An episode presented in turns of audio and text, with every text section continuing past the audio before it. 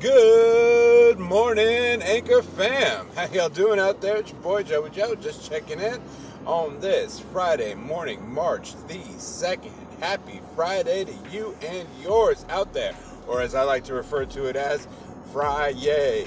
Can I get a yeah, yeah? Because it's Friday and it's time to punch that clock, put in our 8, 9, 10 hours, kick butt, take names, roll into the weekend. That's right. It's Friday. Let's get some people. No time to slouch, no time to phone it in. It's time to get after it and kick this day in its pants. You know what I'm saying? Super excited for the weekend. I don't have to work, but I do have a list of things to do a mile long. That's all right because I get to do them at my speed and they're the things I want to do. So it doesn't matter how many things there are for me to do. Fortunately, my daughter's got it a little bit better than me this weekend. She gets to get out of town. She's going to one of my most beloved places in the world. She is headed up to the foothills of the Cascades. That's right, she's going to be alongside the South Fork of the Snohomish River. She's going to be at the beloved Camp Waskowitz. I am so jealous of her. Camp Waskowitz was a magical place for me growing up. It was a place that in our school district, if you were in sixth grade, you got sent to for a week. For a lot of time, for a lot of kids, a lot of the time, it was their first time away from home for an extended period of time. Some people at that point had never even slept over at anybody's house. Can you imagine?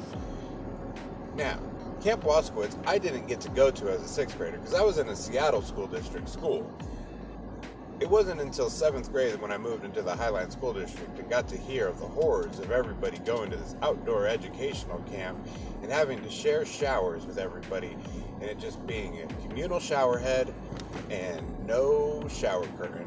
Mm-mm-mm-mm. Boy, have the times changed. By the time I got to camp, there was shower curtains. Showers were cold and fast, but effective. We needed them. It was stinky. Prepubescent teens, ooh, that may be one of the worst smells I've ever smelled. Can I get an amen? The food at Camp Waskowitz is great. We sing songs about it, and the way the service is done is absolutely wonderful. See, you rotate at a team of, at a table of six people. You rotate the people from the outside. They get to go and get the food and bring it back to everybody, and you eat it family style. Then the next people in the line, they're the ones who are responsible for cleanup, and it rotates every day. So you get to sit and relax at least once throughout the meal, or throughout the day meals uh, meal sessions. It's a great rotation. It's a lot of fun. Before the meals, they ring a bell, a giant bell, and you line up. You line up according to your cabin. This is where the fun starts. If you're a camper, you get to sing or recite a chant. It's a lot of fun.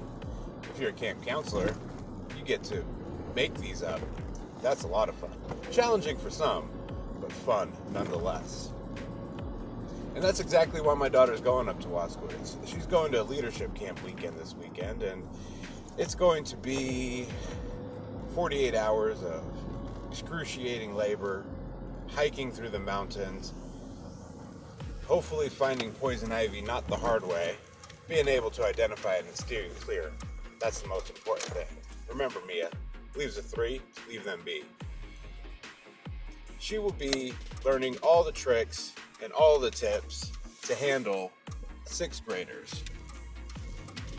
I'm extremely excited for her opportunity to go and do this. As for me, my first experience at Waskowitz was as a leader. It was so much fun and so addicting. I would go as often as I could. One time, I went three times in one year. That's three weeks of school I missed just to go and be a camp counselor. It's a lot of fun, a lot of hard work, but it's worth it. Let me tell you, the scenery is even better.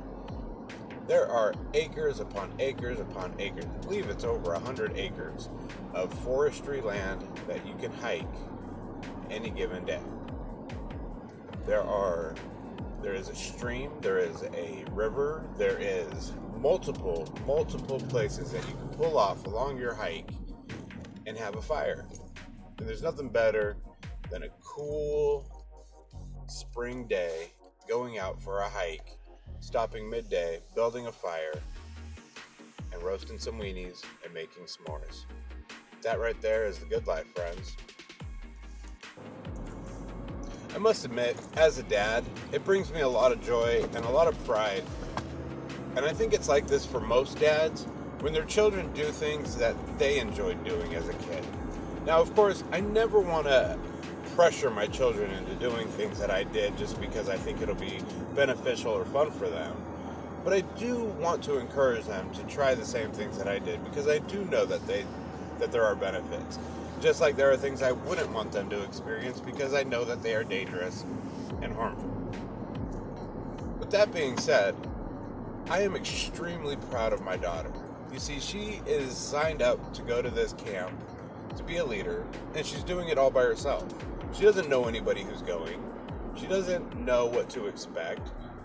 She's just going to show up 7 a.m. and get on a bus with people she doesn't know and head off for a weekend away.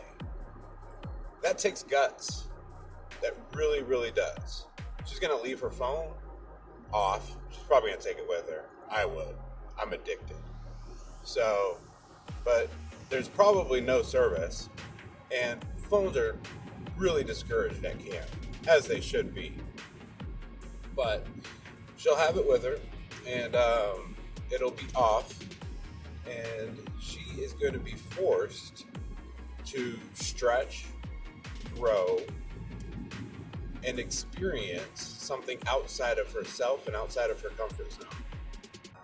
And that, my friends, is one of the things that I talk about a lot on this show. You know, life is lived just at the edge of your comfort zone. And if we keep doing everything that we already know and have already experienced, we're never stretching and we're never growing. And it's in these new experiences that life can really, really develop.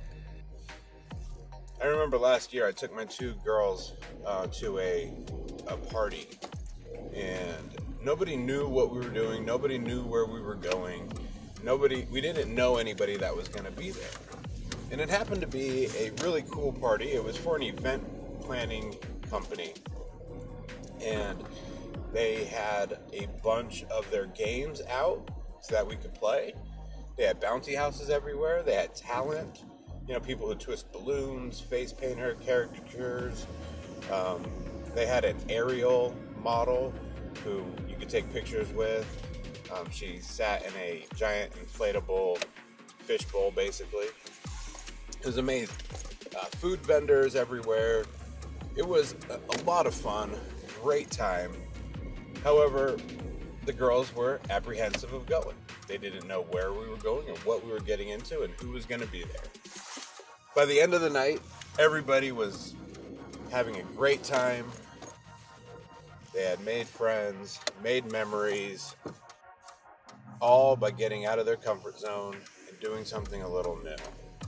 And isn't that just the perfect life lesson? We could apply that to everything. So let's not be those who sit by and watch life pass us by. Let's grab it by the horns, let's show it who's boss. Yes, it's okay to be scared. Yes, it's okay to be apprehensive. But it's never okay, in my opinion, to just sit by and let life pass you by. That's why, my friends, it's important to keep to be like my friend Larry and keep moving forward.